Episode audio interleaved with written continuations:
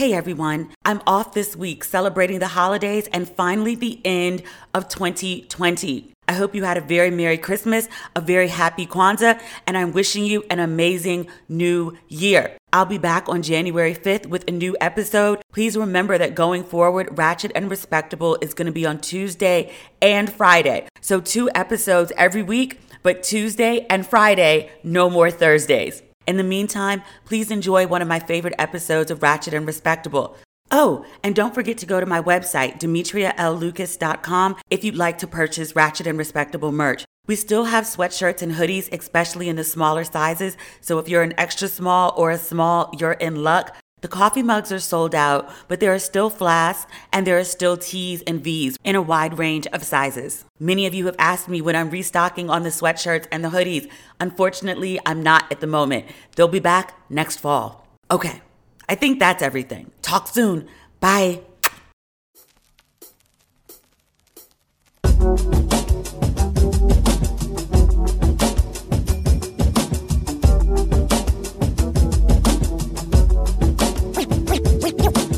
Ladies and gentlemen, boys and girls, you're listening to Ratchet and Respectable with Demetria L. Lucas. I'm I'm not in a good mood, and I'm trying to push through it. If you've been following the news, you know about the case of Jacob Blake in Wisconsin. Another black man, twenty-nine years old, shot seven times in the back by police officers with his three children in the car. He survived that shooting miraculously. The last news report that I read said that he was paralyzed, which if you survive being shot seven times in your back, being paralyzed is kind of the obvious thing that happens, my God. And there's been a lot of fallout, which I'm going to talk about, but I'm going to talk about it later in the episode, and not for a lack of care, but because there are other good things going on in the world and going on in my life that I would like to talk about first. I was thinking about the late and beloved Toni Morrison, and I was thinking about her quote about the function of racism. Quote, "The function, the very serious function of racism is distraction. It keeps you from doing your work. It keeps you explaining over and over again your reason for being. Somebody says you have no language and you spend twenty years proving that you do."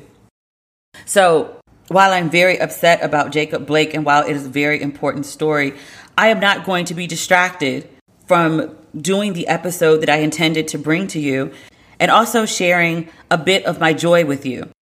It's been a really big week for me. Last Thursday, T V One announced that they had adapted my second book, Don't Waste Your Pretty, into a rom-com, a T V film that is going to air on the network in twenty twenty-one. I've been sitting on this news for almost two years since I first signed the contract. The script was written in twenty nineteen, and they told me just after the new year that we were going into production in the spring. That obviously got pushed back because of covid nineteen. But remember a couple weeks ago when I was in Atlanta and I told you I was working on a really big project and I couldn't tell you what it was? I was working on my T V film. I'm super, super excited about this project.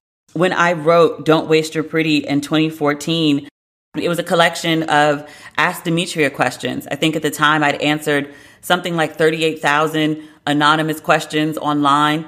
By the time I ended Ask Demetria, I'd answered something like sixty or seventy thousand. I kept getting the same questions over and over and over again. And so I was like, you know what? I'm going to make a book so y'all can have reference material, so y'all can not ask me the same questions over and over and over again, and we can move on to new questions.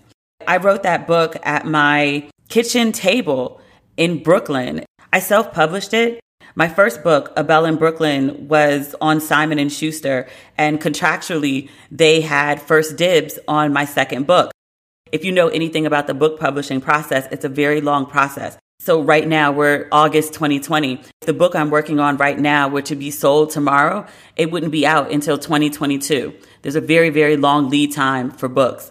So I asked them if they would let me out of my contract. I was on a T V show at the time, and I was like, you're going to have me on the show as a businesswoman, as a writer, and I don't have no business. I don't have no book to sell. I don't have any, I don't have anything.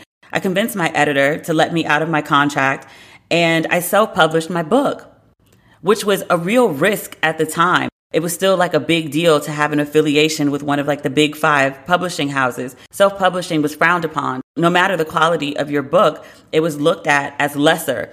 But now, you know, everyone has their own thing. People go independent all the time. People on major labels intentionally go independent. You have more control over your product. You can put it out when you want to. You have to make more of an initial investment. But on the back end, if you do well, you can be significantly rewarded. So that was a huge gamble for me in twenty fourteen. And I didn't think about anything other than getting the book out as soon as possible. My last book had come out in twenty eleven. I felt like there was a three-year gap. I should be dropping books every year. Crazy talk. But that's what I thought at the time. And so I was like, well, I have to have something or else I'll be irrelevant. So I wrote Don't Waste Your Pretty. And that book has been the gift that keeps on giving. People have asked like, oh my God, you have a film. Is this a dream come true?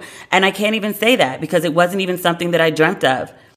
I, I thought I was going to put that book out and it was going to do the sales that it did for twenty fourteen into twenty fifteen. And that would be the end of it. We'd be on to the next. It would just be a pretty book on my bookshelf. It's really, I don't know the right word. It's not ironic. It's not weird. It's really unexpected, the way this whole thing came to be. In two thousand eleven, when I wrote A Belle in Brooklyn, I'd come out to L A for a week or so to do a series of network meetings because I was pitching A Belle in Brooklyn as a T V series.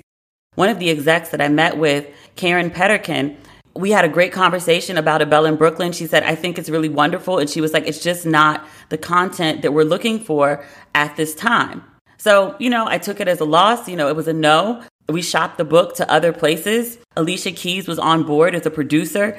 A Belle in Brooklyn has been bought and returned to me three separate times by two major networks. It just didn't pan out, which, you know, is the way of the world in, in Hollywood. I'd kind of given up hope on, on turning A Belle in Brooklyn into anything. I'd never thought about turning Don't Waste Your Pretty into a series. Definitely not a movie. It's a hardcore dating and relationship advice book. It's a Q and A book, you know? I never thought anything would come of it. About two years ago, my manager got a call from Karen.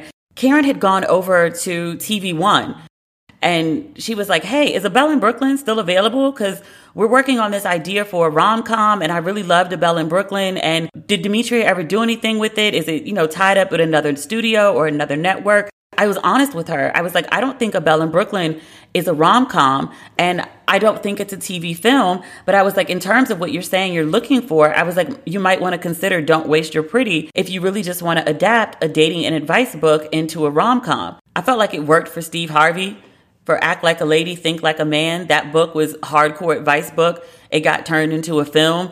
So I sent over the P D F of the book, and Karen came back in like under thirty days and was like, yeah, this could work. We want to move forward. We want to buy the rights to the book to turn it into a T V film. I've had, like I said, two different networks, three different times buy the rights to my book. They pay me a huge chunk of money to keep it for a year, and then they renew it after a year. And then after that second year, they always send it back and, and basically say they don't know what to do with it. They'll hire writers, we'll go through beat sheets, we'll go through scripts, we'll do all of that stuff. And then they come back and say, well, no, we decided not to move forward. For this, I thought it would probably be another situation where you're going to buy it, you're going to keep the rights, and I'll take your money. I honestly didn't expect them to move forward. I'd been through this ringer so many times before. They bought the book and then they hired the writer, and I met with the writer, Katrina Ogilvie, came out to L A, and I met with her twice. And I was all prepared to like explain the book and talk about characters and everything else. And she just wanted to talk. We went to get drinks the first time. And then the second time she was working on the A B C lot, the Disney lot. I went over to the lot on her lunch break and we just sort of hung out and just talked about life. More than anything, like she picked apart all these different pieces of my personality and my life and stuff from the book and stuff from my Instagram. And she just crafted this like amazing story, something that I never would have come up with, but something that was good and sexy. And she understood my ideas of romance and my ideas of how I wanted to portray Black love. Katrina really captured that in the writing of this script. Maybe like two months ago, we did a table read with all of the actors. And mind you, I've read this script fifty times minimum. It's gone through a million reiterations, which is standard, mostly to dialogue, not so much to story. But I know this script in and out. I can recite big chunks of it. I know the story, obviously. But during the table read, and all the actors were on, and this film is starring Carrie Hilson and Deborah Joy Wynans, a k a. Charity from Greenleaf. But they were reading like the emotional scenes, and they were going back and forth with the love interest. I was just on the call like in awe, like my mouth is slack. I've got my elbow on the table and my head is resting in my hand. I was fully invested, like I didn't know what was about to happen next. But it was really good. It was really, really good. I went down to Atlanta for a week. I have a very small cameo in the film, and I'm also an executive producer. So I went to, you know, see what was going on. I showed up trying to act like it wasn't a big deal, even though it totally was. I ain't never been on no film set before. I've been on a million sets, but it's usually morning T V, which is entirely different. I've done unscripted T V a couple times, which is entirely different. But a film set is just... It's just a different vibe. It's just a different energy. It was nothing like what I expected. I was excited. I'm still excited. Like it just, it feels very surreal. I'd given up hope really on A Belle in Brooklyn, and I really had no plans for Don't Waste Your Pretty. As a thank you really to my audience, I decided to sell signed copies of Don't Waste Your Pretty. Everyone in my orbit in real life and social media was super excited about the film announcement, and I wanted to do something special for my readers. For like all the years I had a blog, all the years I had social media, I've never sold anything on my website. I wanted to say like a thank you to my audience. I was like, hey, I found this box of signed copies. Let me know if you want one. I'll set it up on the site and you guys can buy them. I sold more copies of Don't Waste Your Pretty on Tuesday than I did when the book was released six years ago. And I sold good numbers then. But like Tuesday floored me. So thank you, thank you, thank you a million times over for your support of me and of my work all of these years. Um, I can't wait for you to see the film. I can't wait till I see the film. It's already been filmed. Production has wrapped. They're in post-production now. Um, in screenwriting school, they tell you that a film is made three times, once when it's written, once when it's shot, and once when it's edited. I definitely know the first two are good. I want to see the third. I have very high hopes. I hope that it meets all of my expectations. I'm still waiting on T V One to give me a date so we can start planning. I imagine we'll still be in a pandemic, so I might not be able to host large watch parties, but I do hope that you and your girlfriends, and I want you guys to watch this in group settings, and I want you to swoon and giggle and laugh and drink wine and be super invested in this, what I think is a really great story about Black love and about second chances. I will give this one tidbit away. Two of the main characters are sort of split versions of my personality. One of them is a divorcee who is afraid to date again after her disastrous marriage, and she stopped believing in love. I feel like that's a story for a lot of women who have been through divorce or who've been in long-term relationships that ended. It's like you put your all out there for someone and it didn't work out. And either you're afraid to believe in love, or you're scared of being hurt that way, or you're scared of being vulnerable, which I totally get. I've totally had that feeling. That's something that I had to do a lot of work to work through. But I do believe in second chances. So that's it. That's what I wanted to tell you about Don't Waste Your Pretty, the film. Super excited. So yeah. So we have to talk about Jacob Blake. I don't really want to, but we need to. You've been watching the news, I'm sure. This story is everywhere. It's a, it's unavoidable at this point. And Kenosha, Kenosha, I'm not really sure how to pronounce it. I've been reading the news instead of watching it. I'm trying to avoid seeing the video of Blake being shot seven times. I've watched enough videos of Black men being shot. I said after Ahmaud Arbery, I was done. I've avoided the George Floyd video. I still haven't seen it. But I'm actively avoiding watching this video because I feel like just a little piece of my spirit dies every time I see one of those videos and every time I re-see it. And I don't want to do that to myself. So this is my form of self-care. But also, because I haven't heard the name of this city pronounced, I don't know how to pronounce it. So the city in Wisconsin that I can't pronounce. The video that's circulating shows police officers following close behind Blake with their guns drawn. When Blake opens the door to his car and attempts to step inside, the officers suddenly fire repeatedly toward his back at least seven times. Notably, Blake's three young children were also in the car, so they witnessed their father being shot. With God's grace, Blake is not dead. He was taken to the hospital in serious condition for obvious reasons. I read earlier today that he is paralyzed. Shortly after the shooting, the city in Wisconsin that I can't pronounce pretty much went up in flames. People started rioting, which, you know, is expected. The city declared an emergency curfew, which is expected. We saw this happen with George Floyd. You know, I kind of know the protocol of everything now. There are protests around the country, again, because we're fresh off George Floyd, but also Ahmaud Arbery and Breonna Taylor and Elijah McCain and countless other people who have been hurt or murdered by the police.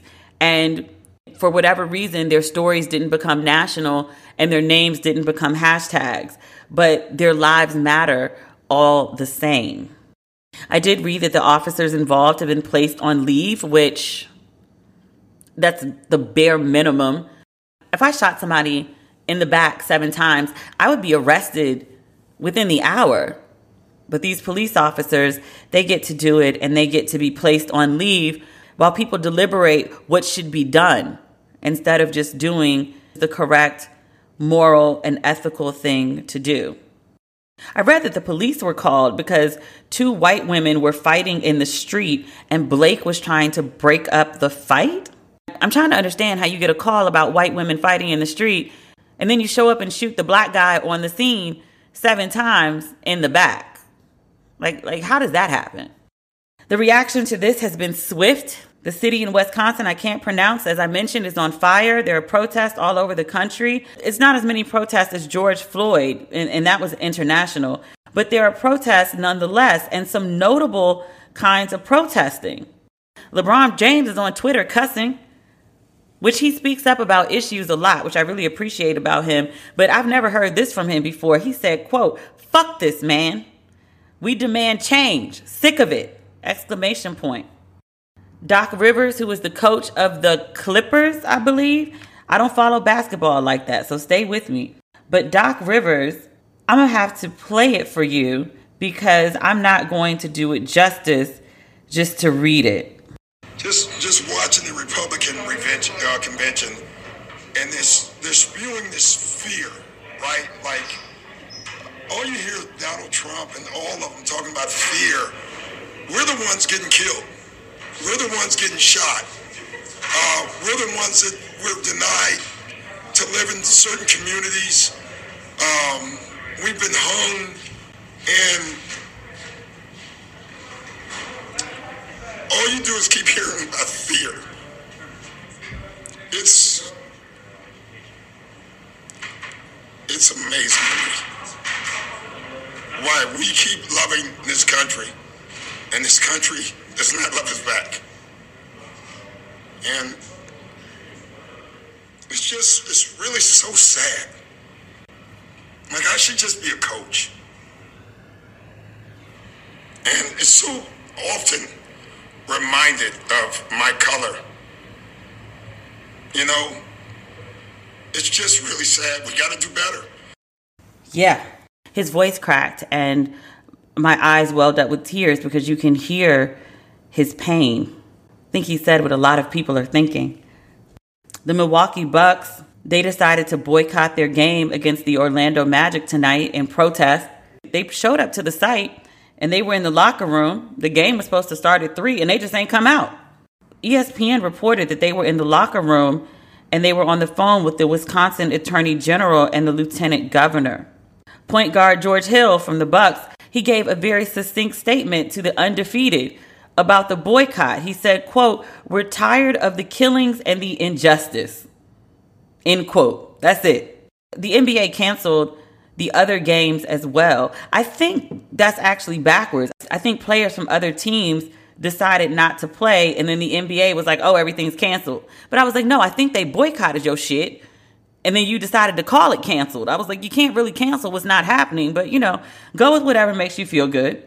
But I really respect the Bucks. They're down in Florida in the Disney bubble to keep them safe from COVID, but home is Wisconsin, and they're not there to help or march or protest and be in the streets with the people, none of that. So they did what they could from a distance. So I respect that. The Brewers and the Reds, this is baseball, they decided not to play either in protest. M L B dot com reported that prior to the game, there was a message on the video board at Miller Park that read, "Justice, equality now," all caps. The W N B A, they're not playing as well. They decided to sit this one out to stand in solidarity with the N B A. The sports world is really taking a stand. What's the young lady from um, the black girl? She's black and Asian. Come on. What's her name? Naomi Osaka. She said in a statement on Twitter that she will not play in her semifinal match at the Cincinnati Masters in response to the shootings of Blake and other black people in the U S by police. She said, quote, "As a black woman, I feel as though there are much more important matters at hand that need immediate attention rather than watching me play tennis." Yeah, I respect her very much for that.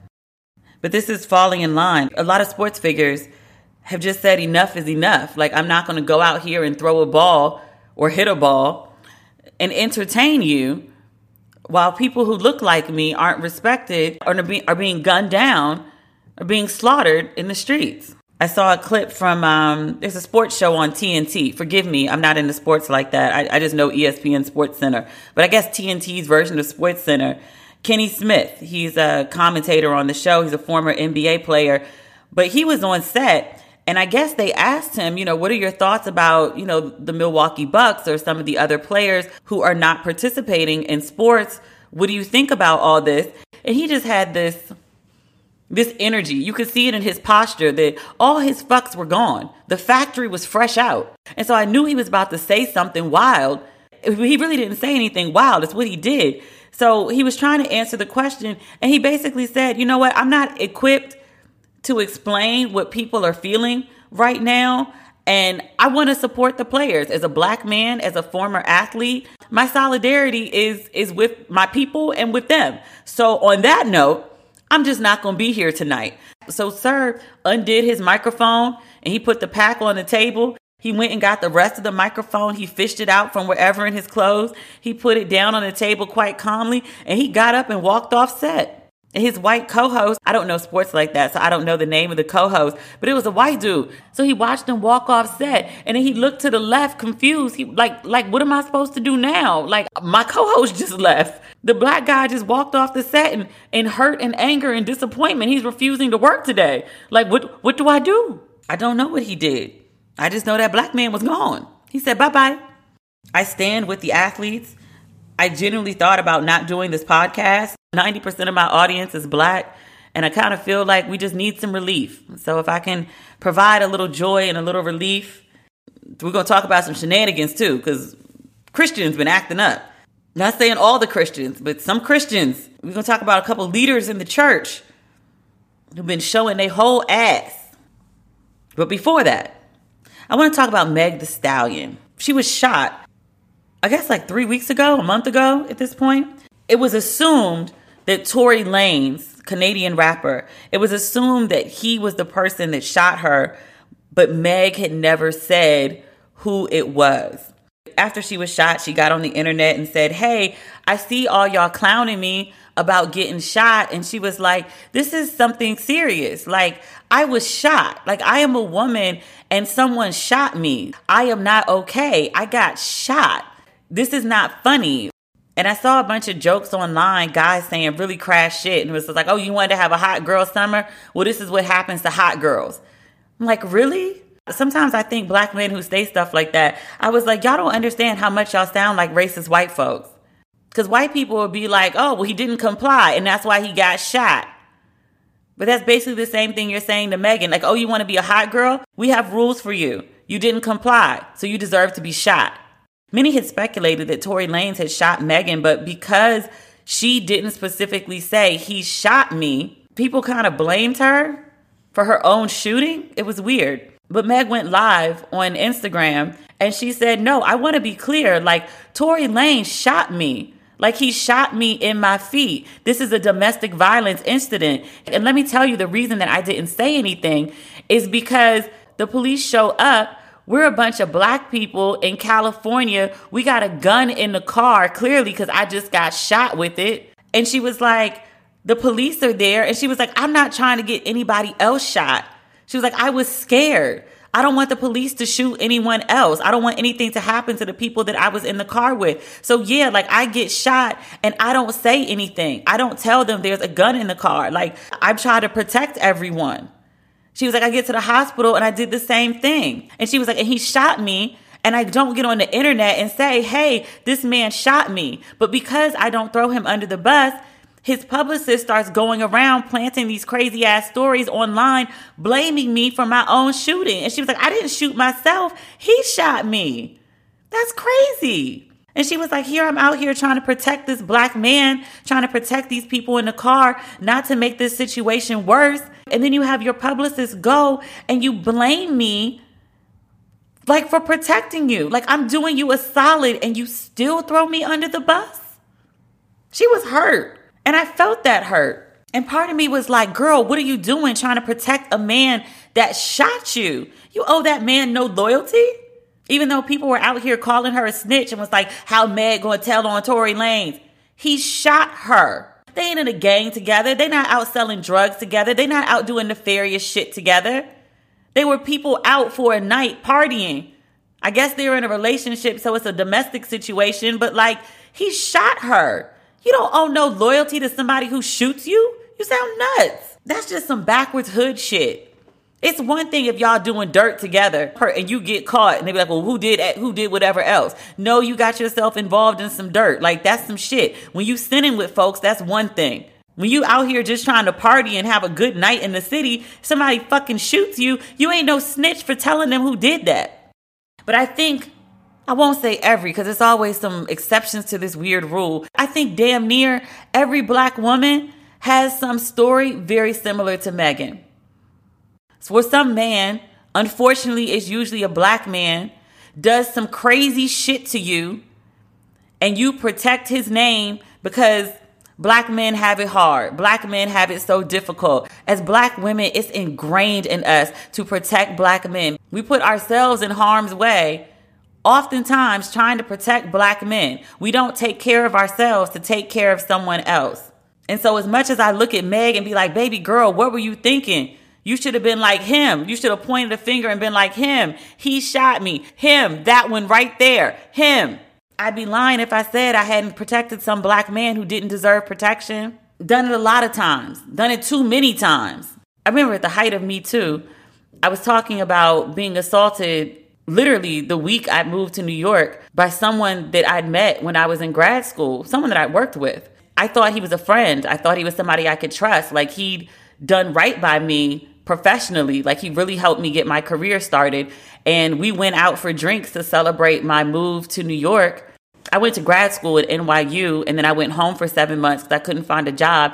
And then I moved back to New York. So I moved back on like a Sunday. I started work on Monday. I want to say I went out for Friday night with him because he was a really good friend and a mentor, to celebrate. And we had a bunch of drinks. And I wrote about this in the second chapter of my first book, A Belle in Brooklyn. But I detailed like how like one of my mentors like assaulted me. I called a friend. I was up in Harlem and I called a friend. I told him what happened and he was like, stay there. I'm on my way. And when my friend showed up, he tried to essentially kill dude. He he beat the shit out of him in the middle of the street, and he was reaching in, in the trunk of his car for a golf club to continue to beat his ass. And I stopped him. And he looked at me like I was crazy, and I was like, don't kill him. I just want to go. I just want to go. I just want to go. Part of my thinking was I didn't want the friend that I called, if a neighbor overheard the commotion, if they knew what was going on, I didn't want a neighbor to call the police and then my friend who came to help me get in trouble. But then I also, for whatever reason, like, I just didn't want that guy to be arrested either. Like, I wanted him to get his ass beat, yes. But I didn't want the police to show up and kill him, potentially, because that's a possibility when you call the police on black men. And that's just, like, the first time I remember doing it. But there's been so many other instances. I remember this guy I was dating, he was drunk and he was mad at me because I didn't want him to spend the night. So he was trying to come in my house. And I called one of his boys and was like, you need to come get your friend because your friend is drunk as shit in the street. Like, I'm really, and I specifically said, I'm not trying to call the police on him. So can you come get him? And his boy lived like a couple blocks away. So he was like, yeah, yeah, yeah, I'm on my way, I'm on my way, I'm on my way. When I got on the phone with his friend, he was like, yo, who the fuck are you talking to? And he ran up on me and snatched me up. And I was like yelling and screaming at him in the middle of the street. And I stopped myself because I was like, shit, I don't want someone to call the police on him. Because if police show up to a D V situation, I'm only but so big. You know I like big dudes. I was like, the police show up, only God knows what would happen. And he's drunk. And I was like, even though he snatched me up and my arm is going to be bruised by morning, I don't want him to be killed. So you know I let that man in my house? I stayed downstairs. I let him go inside in case somebody called the police so he wouldn't be standing outside. And I sat in my car and waited for his friend to show up. I was a grown woman when I did that. So I get it. I get why Meg decided not to say anything, but I hope anybody who still does that, who still puts the protection of a black man above themselves, I hope they listen to Meg's story and they learn that she gained nothing by trying to protect Tory Lanez, because all his people did was drag her and all p- other people did was make assumptions about her that were negative. She's the one that got shot. She is the victim. And people calling her a damn snitch for talking about a man that shot her. That's crazy. We have some shenanigans to discuss this week. Folks been acting up. Some of God's children. Let's start with Tavis Smiley. This is a story of when audacity goes wrong. This happened about two weeks ago, but we've had um, the last couple the last couple episodes of the podcast, we've had experts to talk about big issues. So this is one of the stories that we missed. But it's a crazy story. If you remember that back in two thousand seventeen, Tavis Smiley was fired from P B S amid sexual misconduct allegations. This was the height of the Me Too movement. He sued P B S. He said that he was dropped from the network as a result of racial bias and he was wrongly terminated. He was the only solo black host on a P B S show. Now, at the time, he admitted that he had engaged in sexual relationships with employees, but he insisted that they were consensual. PBS's lawyer countered, and I echo her concerns. She said, quote, you can't have a consensual relationship between a manager and a subordinate because of the power dynamic. It's never consensual because that manager has power over all aspects of that person's employment. So Tavis Smiley sued P B S for a million dollars, but then the network countersued him. They said that Smiley had breached a morality clause in his contract. This all happens in the end of two thousand seventeen, the beginning of two thousand eighteen. And just a couple weeks ago, a Washington, D C jury found that Smiley did, in fact, violate the morals clause of his contract by carrying on a sexual relationship with multiple subordinates. The judge ruled that Smiley had to pay P B S two point six million dollars. Tavis Smiley had no business suing P B S because he knew what he did and he knew that P B S knew what he did. But I think his ego got the best of him. So during this three-week trial, jurors heard from six women who testified that Smiley had subjected subordinates to unwanted, not consensual, unwanted sexual advances. One woman had accused Smiley of sexual harassment and left the show. She had already received a three hundred twenty-five thousand dollars payout from P B S.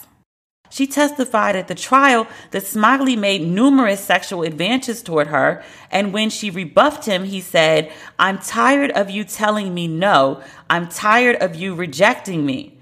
I'm going to show you what happens to people when they reject me. That woman ended up leaving the job and filing a sexual harassment complaint, hence the three hundred twenty-five thousand dollars. You knew that this woman had filed a sexual harassment complaint, and you knew that P B S had settled it. And you still filed suit against them for wrongful termination after you didn't get terminated, after they had to settle a sexual harassment suit for you? That's, that's some audacity.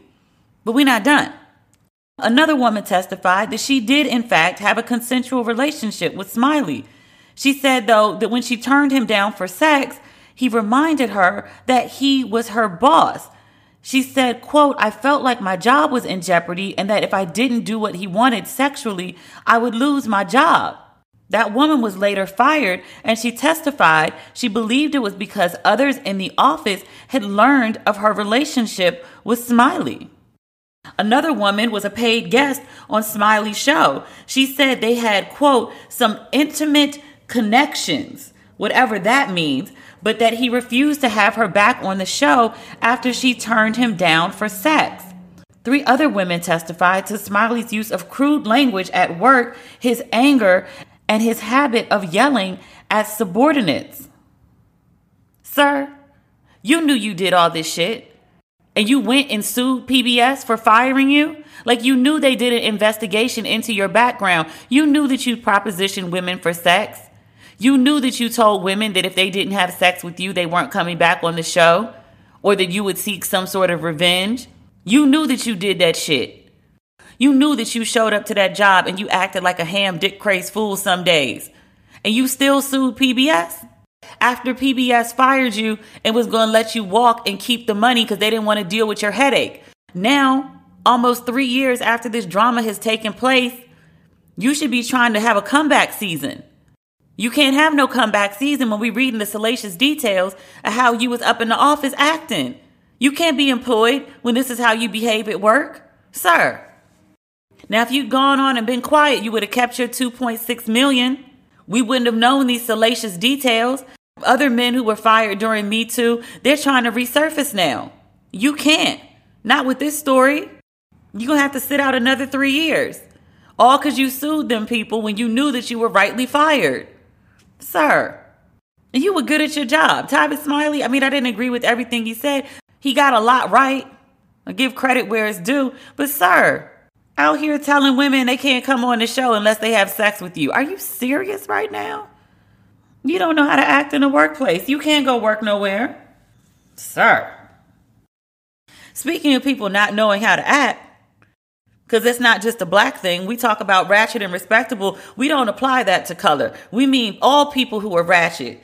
Jerry Falwell Junior, he out here being ratchet. He and his wife, Becky, with an I. If you're not familiar with Jerry Falwell Junior, he is a, he is an evangelical leader. The New York Post called him one of the most influential right-wing Christian leaders in the country. He's a prominent conservative. And he also recently resigned as the president of Liberty University after a series of personal scandals. No worries for him, though, because, you know, white people fail up. His contract with the university entitles him to a ten point five million dollars severance package. So he'll be all right. And if you're not familiar with Liberty University, you should know that they have, quote, an exacting honor code, where sexual relationships outside of biblically ordained marriage between a natural-born man and a natural-born woman are not permissible. Jerry Falwell Junior was not practicing what he preached. Before he resigned, he was actually suspended with pay earlier this month after he posted what has been called a provocative photo on social media. I'm reading this from the Washington Post, so they're not giving you the full details of what provocative means. But Jerry Falwell is a whole married man. He's been married since the late eighties. He's in his late fifties. He posted a picture on his Instagram page of he and a woman. They were standing next to each other. The woman has on jeans. Her pants are unbuttoned and her zipper is unzipped and her tummy is out. And Jerry is standing next to her. His pants are also unbuckled and unbuttoned and unzipped. But he posted this picture on his Instagram page and people were like, hey, man, why are you posting pictures of you and this woman who is not your wife with your pants unbuttoned and unzipped? What you been up to, man? That don't look like, you know, the, the head of a university where unmarried co-eds are forbidden from having sex. That don't really look like, you know, the behavior that they should be engaging in. So people were like, hey, man, why you got this picture on, on your Instagram? That's not that's not Christ-like.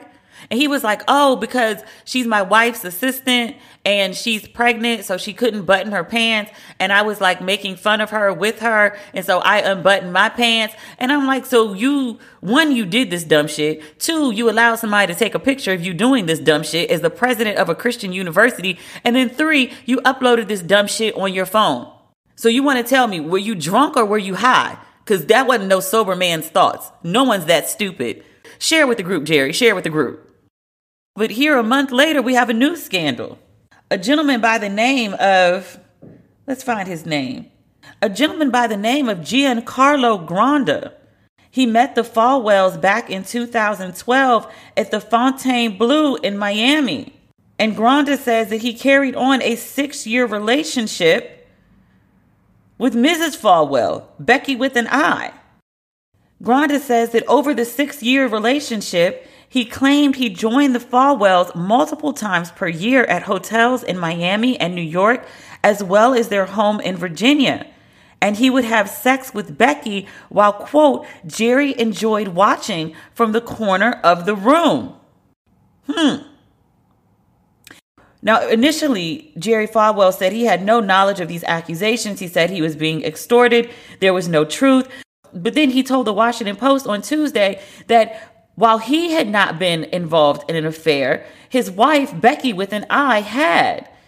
And then Becky, in the same interview, confirmed that account. She went on to say that, I wish Christians and people would be as forgiving as Christ was. She said that the relationship was humbling and embarrassing. You think? Now, Giancarlo, he was twenty when he met the Falwells. And he now says that Jerry Falwell was a predator. He recalled a time that Falwell had sent him an image of a female Liberty University student exposing herself at the Falwell's farm. Now, Falwell was asked about this accusation, and he said he didn't deny it happened. He gave a very interesting story. Falwell said that Granda may have been referring to an incident where he and his wife were out of town. His daughters-in-law and a friend were using the family's guest house to cook a meal. I'm reading this from the Washington Post, by the way. Falwell said, the friend pulled up her skirt as a joke while she was cooking. The daughter-in-laws were videotaping the girl and sent screenshots around. Falwell said she had on, I don't know how to say this, granny panties. Falwell also said that he sent the screenshot to several people because he thought it was funny.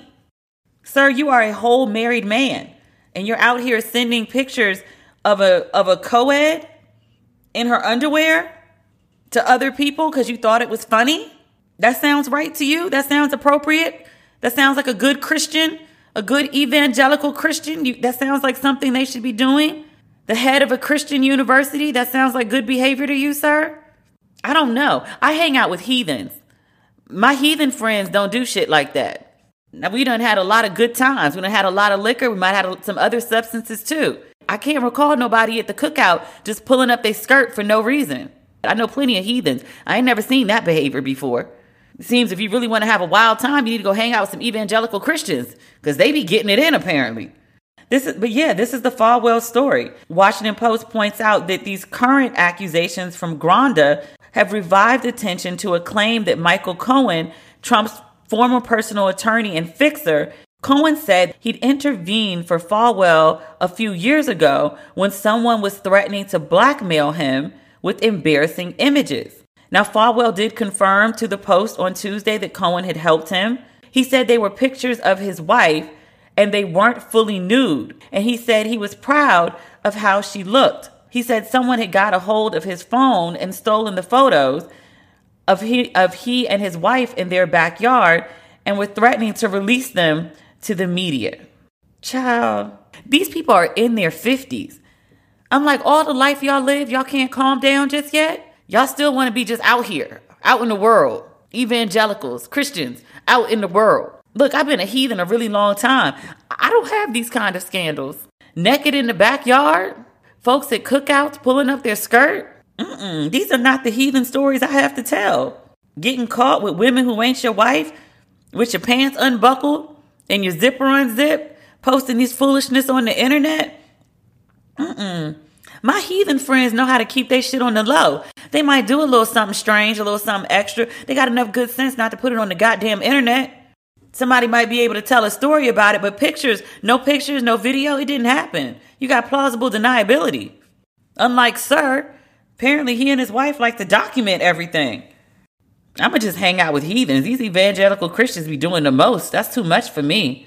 Having folks watching while you're fucking, that's, you know, I don't knock it. That's not my thing. But, you know, if it's yours, God bless. But that's a lot. That's many things, many, many things. We have more things to discuss. We're going to talk about John Gray, our favorite minister. That's said with much sarcasm, much, much sarcasm. I didn't know him when he had the show on OWN. John Gray didn't pop up on my radar.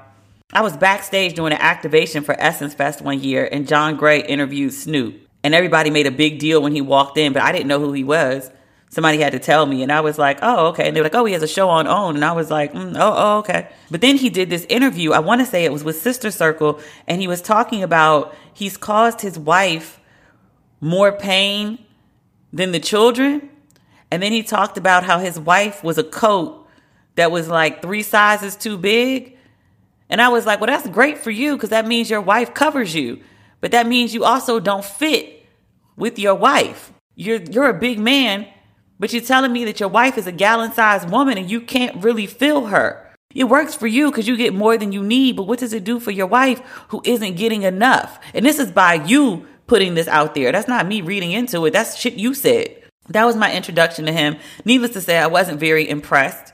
Shortly after that, he had a scandal where he was accused of being in an extramarital relationship. He and his wife passed it off as an emotional situation. He said that things weren't going very well in the marriage, and he had reached out to a woman and he was having conversations that he should have been having with his wife. But that story was all over the news. It was very embarrassing.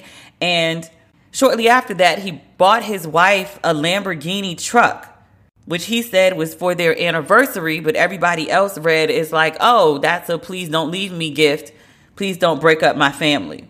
That was sometime last year. I want to say early last year, maybe two years ago. John Gray is again in the news for the same shit. Tasha K. I, I can't call her a gossip blogger. I, I call her a, a, a woman who shared facts with receipts. She posted a series of videos that were given to her by a woman named Mary, who said that she had a, a something with John Gray. Now, John Gray's attorneys told the Greenville News on Monday that the allegations about this extramarital affair are based solely on phone calls and not physical contact. These are the attorneys for the church and Gray. They said there are allegations that there were phone conversations between the two parties. No affair, no physical contact. They never met each other. They never saw each other. Hmm. The attorneys for the megachurch continued, and they say there was no evidence of an inappropriate relationship. I think they may have seen different videos than the ones I saw, or perhaps they may have a different definition of inappropriate. Again, I hang out with heathens. I'm a Christian woman and I have Christian friends, but I usually spend most of my time with my heathens. Apparently, I've been missing out because some of the Christians are just reckless. But like I said, Tasha K had a series of videos from a woman named Mary. She said she met John Gray at a funeral for her brother's wife where Gray delivered the eulogy. And she says from there that Gray continued to pursue her. I'm going to tell you about some of the videos that Mary shared with Tasha K and then Tasha K shared with the rest of the world. In one of the videos, John Gray, a whole married man, visibly seen on camera. He's in the car. He got his baby in the back seat. He's on FaceTime with Mary and he's complaining to Mary that his wife doesn't cook. He's got his little boy in the back seat and he said, what do you eat every night for dinner? And the little boy said, pizza. I'm going to repeat what I said. Sir is in the car with his young son and is on FaceTime with his mistress, complaining about that child's mama and enlisting his child to back up his complaints about his mother to his father's mistress. Nigga. That's how mansions go whoosh. That type of shit. That's how dudes end up with their cars set on fire or get run over. Not just because you cheated, the level of disrespect with which you did cheat. You sitting in the car with your baby, on the phone with your mistress, and your lawyer's talking about no evidence of an inappropriate relationship. Tell me, please, how do y'all define inappropriate? Because that shit sounds really inappropriate to me. There's more. John Gray, a whole and entire married man, is on FaceTime again, inviting a woman who is not his wife to hop on a private jet and go to Mexico with him. Just to be clear, these are recent conversations because he has on a mask in the video because it's a global pandemic. That started in March.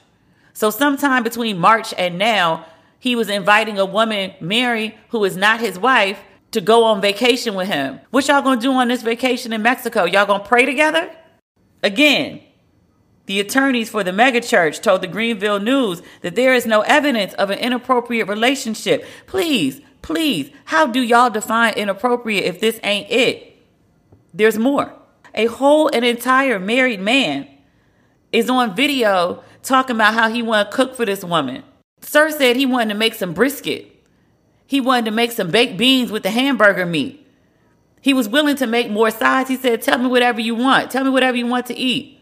That's what he was trying to do for Mary. You really trying to tell me this man is trying to get this woman to go on a private jet with him, is in the car with his baby in the backseat complaining about that child's mother to his mistress, is trying to make this woman a whole personal barbecue, but he ain't seen or experienced none of the whap? Really?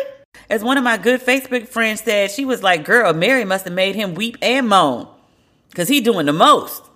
There's still more. There's more. Mary shared with Tasha K. She shared a screenshot of the minister, the married minister, the pastor. He sent her two hundred dollars Apple Pay trying to get her to send him a picture of her titties. Grown ass man at the big age of forty-seven or forty-eight is trying to pay a woman two hundred dollars to see some titties. I feel like people are selling full fucks for two hundred dollars. two hundred dollars just for a glimpse of titty, that's a lot for some titties. That's a lot. And Mary did not comply, at least not in the screenshots that she showed. Oh, there's more. What else did Mary say? Mary said that she sent Pastor Gray partially nude photos at his request. He video chatted with her while revealing his underwear. She also claims that he invited her to visit his home where he lives with his wife and children while his wife was out of town. I'd try to burn that whole bitch down with him in it. I'd claim temporary insanity afterward. You really tried to have a mistress up in your marital home. Really? That's a lot. That's much. Like I said, I think I've been hanging with heathens too long. Heathens at least got a code. Like, sir is out here doing the absolute most. Involving the baby in the situation, he, I know heathens. Heathens don't do that. That's... We do dirt, but we leave Jesus out of it. We leave Instagram out of it, too. I just... Mm-mm. I don't know. I don't know what this man is thinking. How many quote-unquote emotional affairs are you going to have on this woman? How many? And you need to stop because you're bad at it. Every time you do it, you get caught. Sir... just out here embarrassing himself and doing that crazy shit in Jesus' name. Look, I-, I hang with heathens. I am a heathen from time to time. Like, I'm Christian as well, but I got a lot of heathen habits that I'm working on, you know? But sir, you want to be out here with strange women, random whap, that's the life that you're about? You can live that life. You just need to get a divorce. You need to step down from the church. You need to go be a private citizen and be like, I'm going to be the person that I feel like I was meant to be. Because you out here doing the things that you like to do and they don't align with your marriage. They don't align with you being a pastor of the church. Like, there's certain things that as a husband, that as a pastor of a church, there's certain parameters that you should be placing on your behavior that clearly you don't want to place because you've done this multiple times now. I get it. Everybody can't walk in the image of Christ, and that's okay. But if you're not trying to be a faithful husband and you want to be out here with these different women, then you need to just be a single man. You need to step down from the pulpit and do all your hoeing in peace. People can't say nothing to single people who out here living their life. I wish somebody would say something to me about the way I use my personal parts. I use my parts how I see fit. I am single and I am grown. You could be that too. But you can't be married and do that. You can't be a pastor and do that. I mean, you can because you're doing it, but you look crazy. You look crazy. And this wife, your wife, I feel for your wife. I do. Because last time you did this shit, your wife came out going to bat for you. People remember that? When she was fussing and carrying on on the internet, going off on Derek Jackson. She got up in, I don't know if it was a church, and she was talking about some strange woman had encountered her husband and she had to fight the woman off with prayer and scripture. This is what she said. She said, quote, I know the tricks of the enemy and I'm learning them every day. I can stand here in boldness for everybody that tried to sneak in. Thank you, because I got closer to God because of it. I got in that word. Come on. I put scripture on that strange woman. I put scripture on that strange woman. She don't want it with me and she don't want it with y'all. Amen. Man, what are you saying? She said that strange woman wasn't speaking to her grown husband, but she was speaking to the sixteen-year-old inside him that couldn't get a date, and he listened. She said the woman spoke to her husband in a place of brokenness. She went on to say something. I don't have this in my notes, but do y'all recall something about her saying that a rib meant rest in brokenness? It was some justification for why she was going to support her husband through these public shenanigans. Like, girl, okay. I don't know no scripture that says rest in brokenness. If you know it, can you send it to me? I'm like, look, lady, I ain't got nothing against this lady. Sometimes she got a very sour disposition, but if my husband was out here acting a perpetual fool, I get it. You got a lot going on. You dealing with a lot. I get it. If you're going to stay with this man, and that's your choice, but if you're going to stay, you got to stop being out here trying to defend his crazy shit. Because the woman you calling strange, she was very familiar to your husband. Your husband was calling her. But you out here trying to be like, oh, she wasn't talking to him. She was talking to the sixteen-year-old boy inside him. Well, look, there's a sixteen-year-old inside all of us. As a grown-ass person, you're supposed to ignore that impulsive person. There's an eighteen-year-old girl that lives inside me and just be like, blow the rent on a Louis Vuitton bag. Blow the rent on going back to Istanbul. I know you don't have Benz truck money, but you should lease a Benz truck. The forty-one-year-old inside of me says, well, you know what? I need to get my paper up. Before I do some dumb shit, I need to pay my rent instead of buying bags. That's what adults do. You don't give in to the impulses of your teenage self to try to get your husband off the hook and be like, oh, well, it was his sixteen-year-old self and it wasn't his grown self and husband, father self. No, it was all the same damn person doing dumb shit. In order to justify staying in crazy situations, sometimes you got to make up shit that makes it okay for you to be there. And that's okay. You just can't get in public and start telling people that because you sound crazy. If you want to stay, stay. Look, wives get cheated on every day, B. Some leave, some don't. Personal decision. Do what you got to do. But if you stay with this man and this man insists on continuing his foolishness, don't you stand up there and look foolish with him. You let him stand right up there and look crazy by himself. He did that shit. You didn't do it. Ma'am is well educated. She's got a couple degrees. One of them is in science, cardio, cardiovascular, cardio, I wrote it down, cardiopulmonary, cardiopulmonary science. Woman is no slouch. And just by the way that she goes off on people on Instagram, I've long believed that she's the brains behind this operation of her and her husband. I've noticed lately that she's been building a personal brand. I think I read that she had a podcast. I follow her stylist on Instagram, really nice guy. But she's lost a bunch of weight recently. She's looking real good. Now, ma'am, again, is grown. Ma'am can make her decisions. Ma'am can do what ma'am feels best for her. But I hope that ma'am knows her worth. When I say don't waste your pretty, that's what I mean. Don't give up all your good stuff, W A P included. Don't waste it on somebody who's not showing reciprocity. Don't waste it on somebody who doesn't show appreciation. Don't waste it on somebody who's just using you up and draining you dry. Now, if this ma'am or any other ma'am wants to make the choice, The choice to stay in a, a foolish situation, well, that's a choice. You don't have to do that. If you think you can do better, if you want better, you can go get better. And that's not me telling people to go run off and get divorces. You ever want to talk to people who don't believe in divorce? Talk to people who've been divorced. Tell you what a bitch it is. Avoid it at all costs if you possibly can. That said, don't sit up in no crazy thinking you ain't got no choice but to stay there. You do. You do. You do. Beyonce said, she and them kids can go off and have a good life. They gonna be all right. I'm just saying. I hate to see women being dogged out like this man is doing his wife. It's just not right. Nobody deserves that. So, that is our episode for this week. Oh, one more thing. I'm just checking my phone.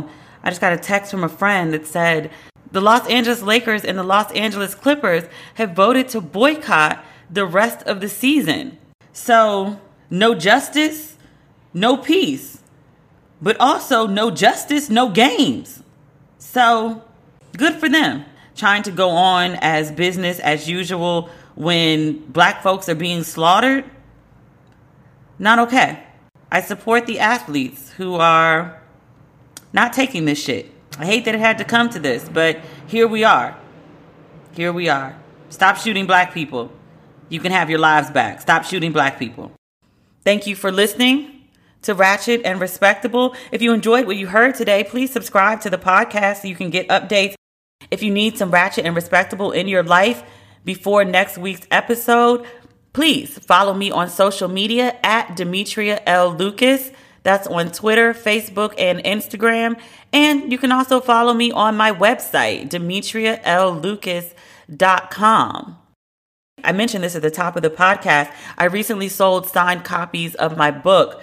I've shut down the ordering for right now, but once I get a handle on this current situation, I will open it back up for people who would like to buy signed copies of Don't Waste Your Pretty. I also saw some people were asking for signed copies of A Belle in Brooklyn. Like I said, I went with a publisher for that book. I have to go through them to get author copies of the book.